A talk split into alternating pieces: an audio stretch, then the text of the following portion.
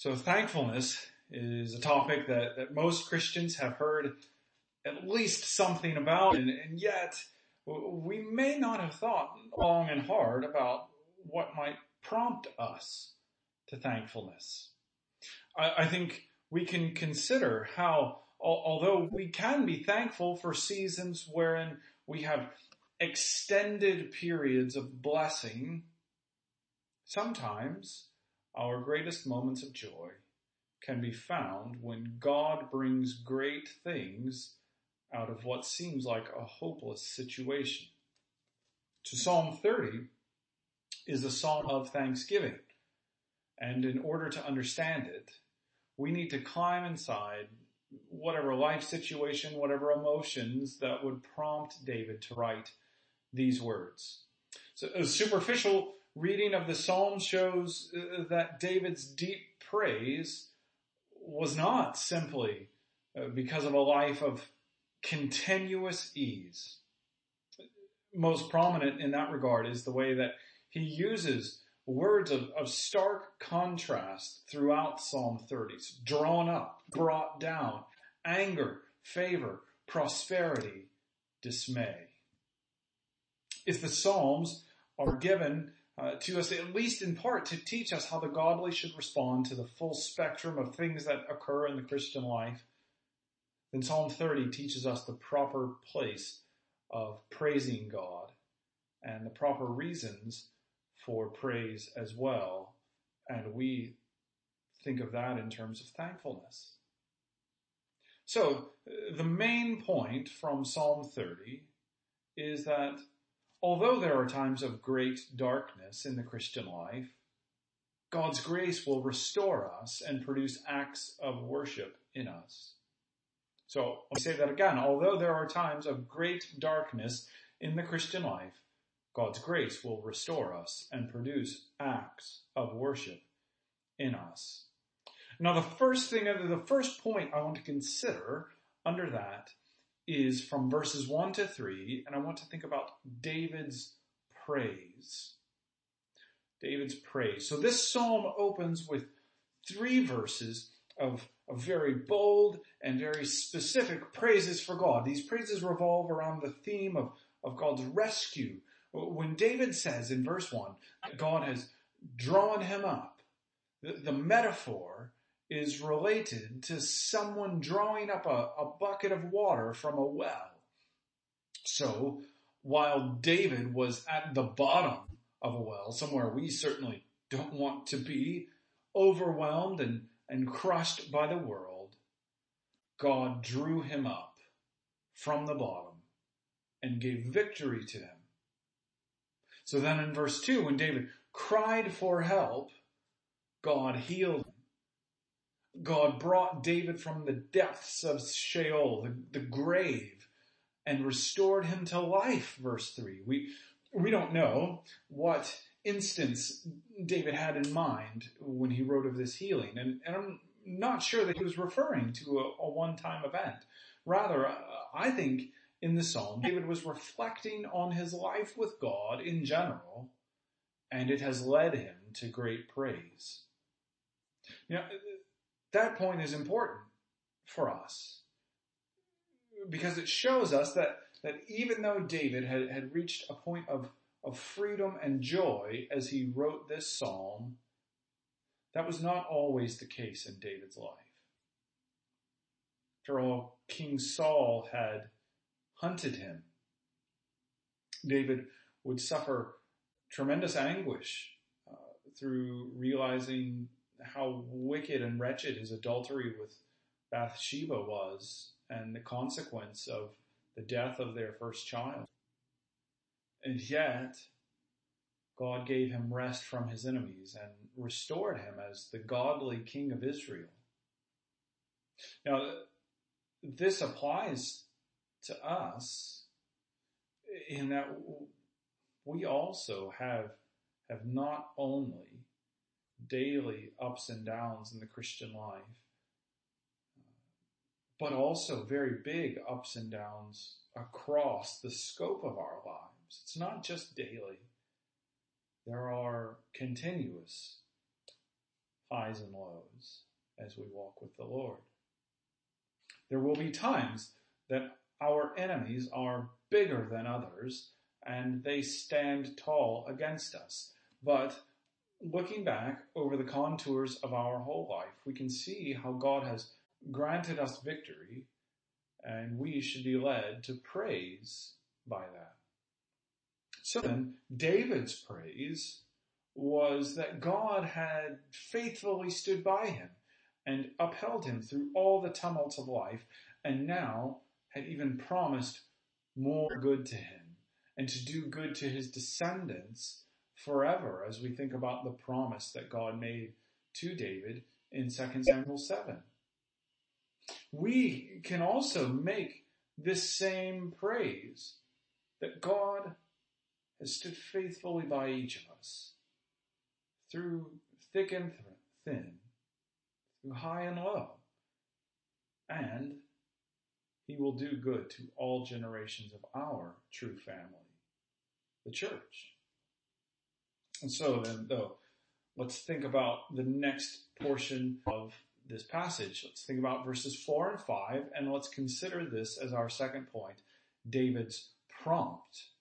So, uh, in this Psalm's second section, uh, David exhorts the rest of God's people to sing praises to God with him.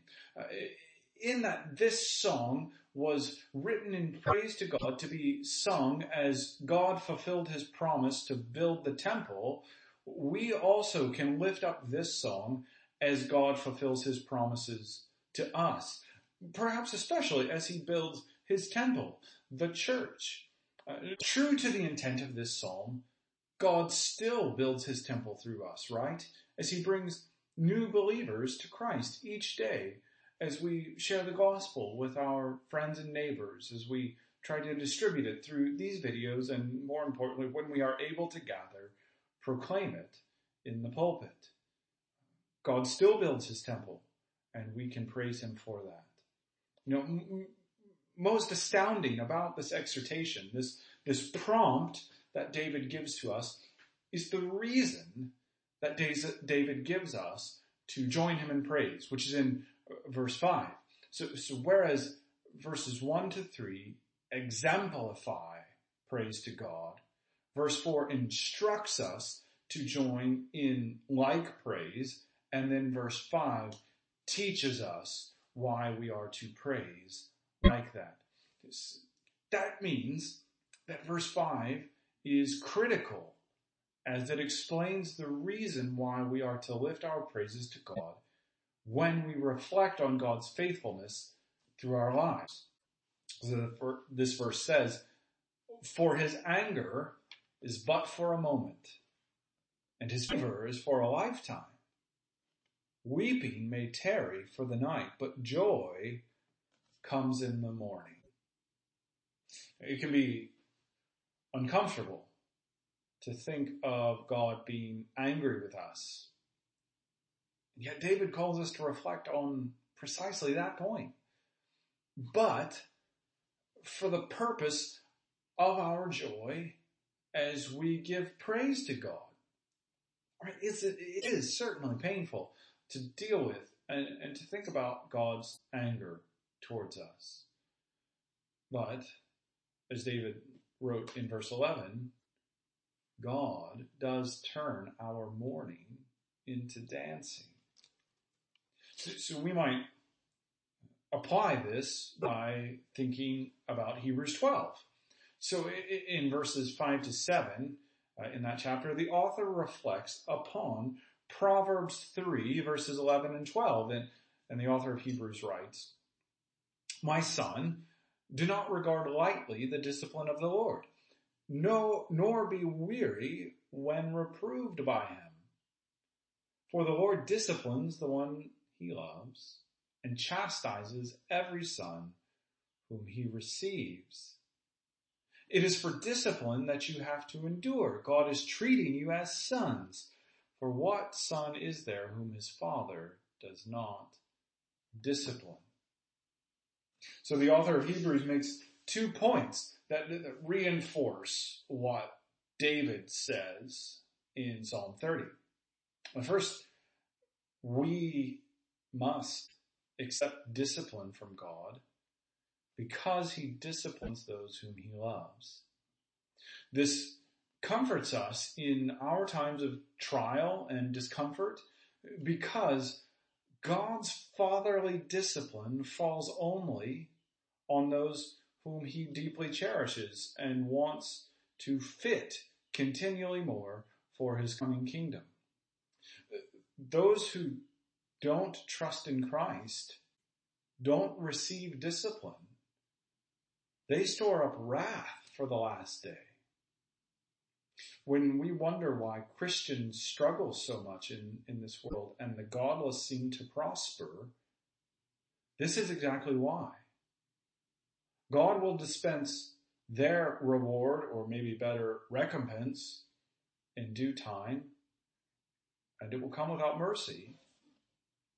We can praise God. We as God's people can praise God for our trials because it, it is actually an act of grace that He conforms us to Christ. Now, second from Hebrews, the, the author wrote in verses 12 and 13, Therefore, lift your drooping hands and strengthen your weak knees and make straight the paths for your feet so that what is lame may not be put out of joint, but rather be healed. In other words, when you realize that discipline has come into your life, do not get, discouraged or despair. Look to God for healing. He accepts your repentance with joy and draws you up from the pit, not just to stand somewhere indifferent, but into his loving arms as your Father. And that is a reason to praise. There are, there are indeed times when life is very dark. The world can be more than we alone can bear. I don't think I have to illustrate that point. We, we all know it far too well. The, dark night of the soul is frightening and offers no relief to us. But just like the rosy fingers of dawn poke their way into the darkness to make morning, so God's grace can break your heart and heal you and warm you in your suffering. The night is darkest before the dawn, but this word in verse 5 um, about weeping, where David says, uh, tarry, is meant to emphasize how short and fast these times will be. Weeping may tarry, it may be here, but it will be short. God's anger falls for the evening, but joy comes in the morning. David then prompts us to consider uh, how we might sing praises with him. And in the final section of this, this psalm, he shows us how to pray so in verses 6 to 12, let's consider David's prayer. So the second half of, of this psalm is, is David's prayer in light of reflecting on God's restoration in his life. And the first part in verses 6 to 7 is a confession and sheds more wisdom on how God disciplines us. So David's statement here I said in my prosperity I shall never be moved, indicates his repentance about former arrogance. In a past season of blessing, David claimed that he would never be overcome. David, though, has now repented of how he had not relied on God as God's discipline gives way to, to restoration. In verse 7, right? There's some poetic language in the, in these two verses, especially, and in verse seven, this mountain that, that God made strong is a metaphor for whatever obstacle God had used to discipline David in his pride. So, so through this mountain, God hid his face and David became dismayed. That's not a foreign concept for us, is it? This mountain being the obstacle we can't overcome. Our trials are not pleasant foothills as we walk through them, but they are looming Alps that would overcome and destroy us as we try to climb them.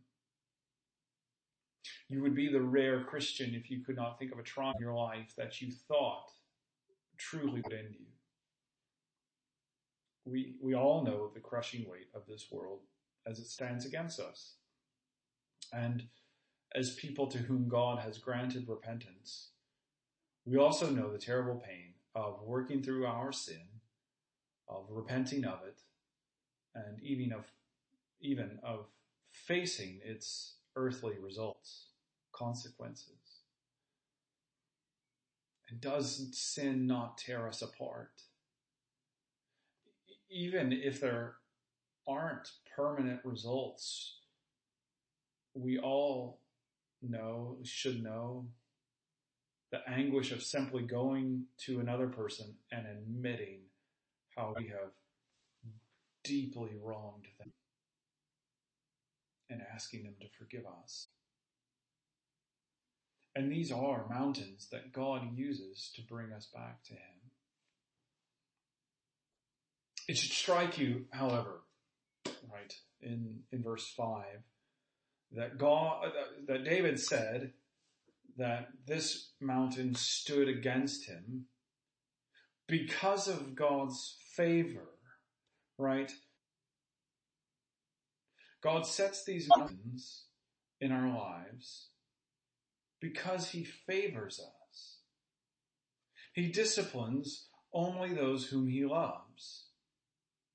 When we come to the other side of our mountains, we, we realize that we have crossed it only by God's grace and that he even set this mountain in our life for our good. This is the mourning that God turns into dancing and the trading of sackcloth for gladness, for which David praises God in verse 11. So David's prayer is one convinced of God's faithfulness and a prayer that has no hesitation in calling upon God for deliverance in the future as well. And so as we look back on what we thought about in this psalm, there are a few final points to, to take with you. So, so first, David's prayer is one convinced that God is glorified by our desperate need for him. It isn't to our shame as God's creatures, as God's people, that we constantly need him. But it's to God's glory. And so then let me urge you to pray frequently and gladly bring your needs before God. Humble yourself in gratitude as, as He provides for your life and humble yourself in repentance, needing salvation. So then second, right on the tail end of that, David was aware that this need for salvation is at the heart of his prayer, right? As, as we see in, in verses 8 to 10. To you, O Lord, I cry, and to the Lord I plead for mercy. What profit is there in my death if I go down to the pit? Will the dust praise you? Will it tell of your faithfulness? Hear, O Lord, and be merciful to me. O my helper. David pleads with God. He reasons with him. God, my life as I live, I can give you praise, but empty dust can't, so rescue me. David knew that his sin deserved death and that God actually had every right to send him to the pit. But David also knows that God cherishes his own glory. And out of God's love, God has made David's salvation tied up with his own glory. And the same is true for everyone who is united to Christ by faith. God, for his own glory, has chosen you. He has given you faith uh, and thereby uniting you, joining you to the Savior. He has sent his own son to the cross and to the grave that you deserved so that he could never leave you to rot in your own grave. Psalm 30 teaches us to worship because the God of the universe, out of his astounding grace and endless love, has made the forgiveness of your sins into a means to magnify his perfect name. We receive that grace, that restoration to communion with God through the forgiveness of sins as we come to God through Christ, our one and only Savior. And as we look back on our lives and we think about the ups and downs through which we've come, we realize how being trapped in our sin was the ultimate low. And God has brought us through that to the ultimate high, being joined to our Savior, the Lord Jesus Christ. And for that, we should find infinite thankfulness. That is the ultimate ground to know that joy comes in the morning. Let's pray. Father God, we do know that there are great trials in our lives. Perhaps we know that especially right now in this season uh, as we are trapped in our homes, struggling to know the future. Uh, many of us aren't able to get to work. Uh, many of us don't know what the future holds. God, we pray that if this is a dark night of the soul for someone of LCPC, that you would be close to them, that you would be coming alongside them to remind them that joy comes in the morning. You are the faithful God who will stand by your people. And we pray that you would come to our rescue even now and that you would do so so that it might prompt us to thankfulness. Help us to be a thankful people. Help us to reflect on the ways that you have been good to us in the past and help that to move us to thank you again now. We pray that you'd work us in us in these ways and we ask the, these things for the sake of Christ.